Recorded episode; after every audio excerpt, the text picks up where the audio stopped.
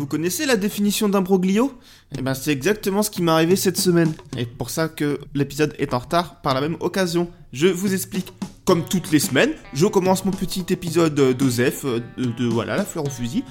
Ouais, yo, alors euh, il m'arrive une cocasserie, c'est que cette semaine je voulais aller voir Kiss and Cry. Sauf que en voulant euh, le tweeter euh, pour faire euh, du teaser, ben, j'ai vu que le film sort bien aujourd'hui dans les salles de cinéma, mais il est dispo depuis une semaine ou deux sur Netflix. Alors du coup, je trouve ça moins drôle, je trouve ça pas rigolo. Deuxième...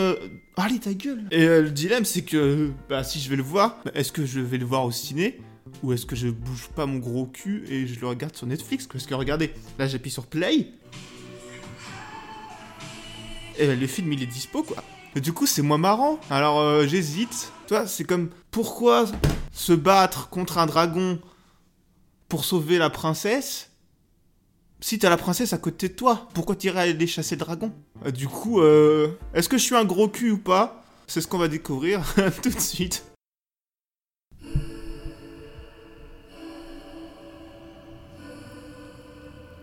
Je suis un gros cul.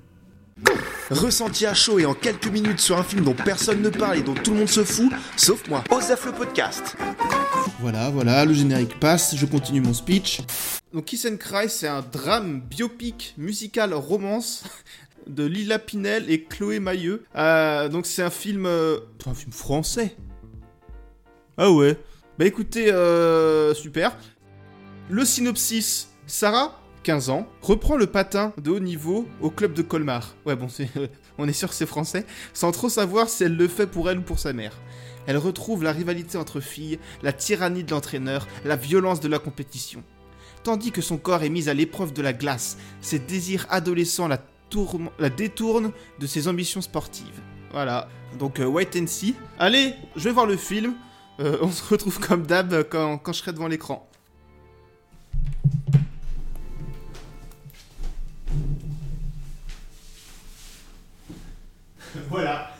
On peut y aller.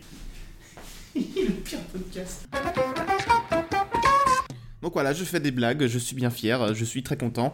Et surtout très con parce que, euh, en fait, faut avouer que les astres se sont alignés pour me faire chier vu que la même année, il est sorti deux films sur des adolescentes qui font du patinage artistique et qui s'appellent Kiss and Cry. Écrit exactement pareil.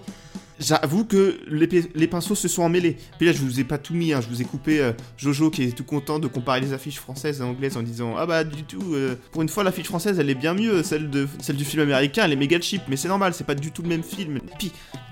J'aurais dû méfier avec tout le bordel qu'il en, ce moment sur le CNC qui fait la guerre à Netflix, etc. Ce genre de sortie n'était pas possible. Bref, du coup, là, je vais aller au cinéma euh, un peu à l'arrache, voir Kiss and Cry toujours, mais en fait, on est toujours sur le même film. Sauf que, en fait, c'est vraiment un film français donc qui parle donc d'une patineuse artistique, et donc il va se retrouver euh, entre la dureté des entraînements, euh, la tyrannie de l'entraîneur, euh, la violence de la compétition, et en même temps timoré par son adolescence naissante qui fait que, oh là là, elle, aimerait bien plus voir les patineurs que les patins, si tu vois. Bon, alors voilà, on y va au cinéma. Cette fois-ci, je vais vous épargner les ah j'arrive au cinéma, ah je prends un ticket parce que voilà, on a déjà perdu bien assez de temps. Bande d'annonces, critique, au revoir. Pourquoi t'es pas venu à l'entraînement? Parce que j'en ai marre. Attends, il faut que ça vienne de toi, Sarah. Je sais pas comment contrôler parce qu'une meuf de 15 ans ne peut pas contrôler tout ça, toute cette pression. Moi, j'ai aussi envie d'avoir une vie à côté. Une vie avec des potes, avec des mecs. Allez, dis-leur Vous avez du caractère quand même Vous vous battez sur la glace Prends ta décision très très vite parce que le championnat arrive. Ok. C'est chaud mon gars Comme vous l'avez entendu, Sarah 15 ans qui fait du patinage pour faire de la compétition avec un entraîneur et des parents toujours sur le dos pour euh, la pousser, voilà, toujours à mieux s'entraîner, à mieux travailler, etc. Voilà, le monde du patinage artistique, c'est dur quoi. Apparemment, c'est un vrai, vrai bail. Euh, bah, c'est comme la danse quoi. C'est comme Black Swan et tous ces bordels. Euh, c'est ce genre de, ça nous montre un peu la même genre de choses quoi. Ça, part pas, la meuf elle se transforme, elle se transforme pas en, canard à la fin, tu vois. Enfin non pas un canard. Qu'est-ce qui pourrait être un, oiseau des glaces? Elle se transforme pas en, en, en héron des glaces. Allez, on continue la chronique, on se laisse pas euh, détourner l'attention. Mais il n'empêche que notre Sarah, elle a d'autres canards des glaces à fouetter. De son côté, est plus intéressée par euh, ses premiers émois. Forcément, euh, rouler des patins. Voilà. J'ai pas trouvé, moi, personnellement, que c'était un drame, comme annoncé. Alors, on peut trouver ça dramatique, euh, des parents qui mettent une pression de dingue sur leurs gosses, euh, qui en font des, réceptacles à frustration.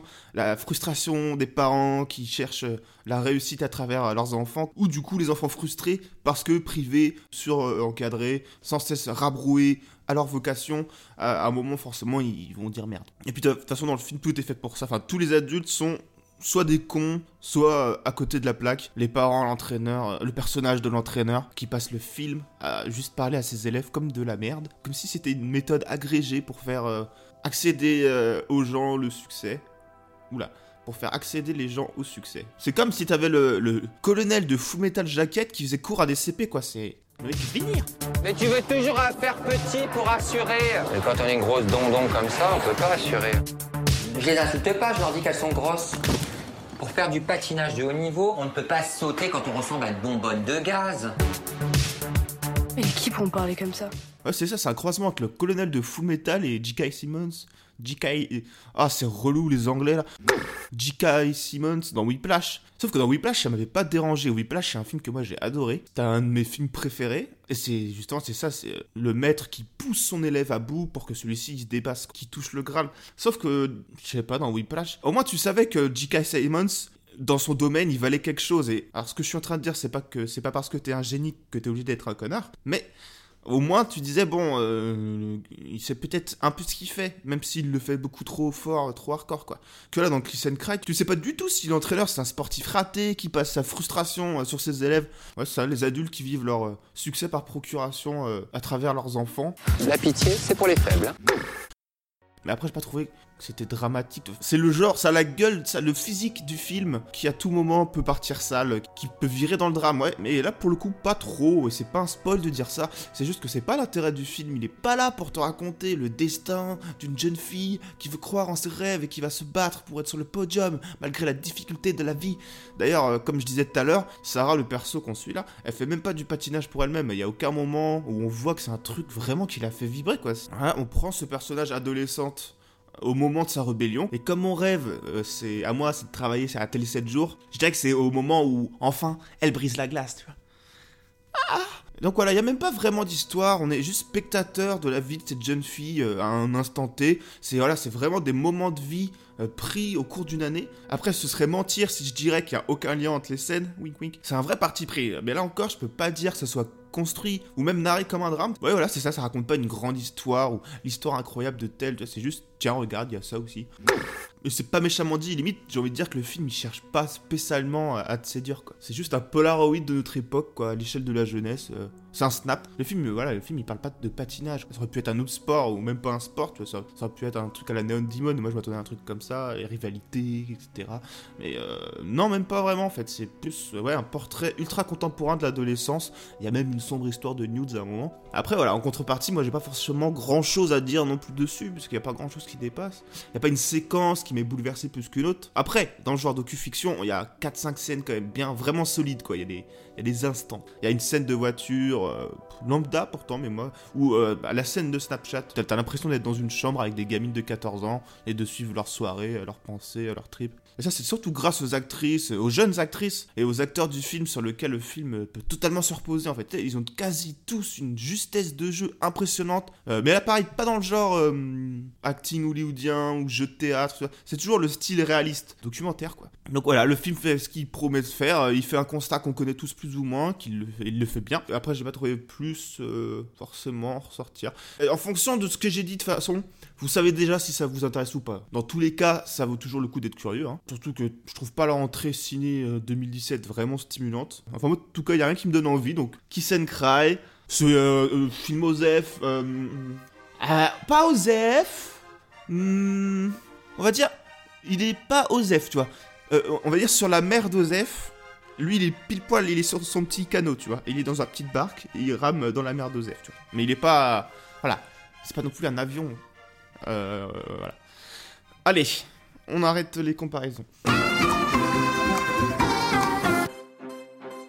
Et voilà, c'était Kiss and Cry pour cet épisode 17 d'OZ2F, OZEF, le podcast cinéma euh, qui s'intéresse aux films dont tout le monde ne parle, dont personne ne parle et tout le monde se fout. Alors, euh, bah voilà, c'est fini pour cette semaine. J'espère que ça vous plaît.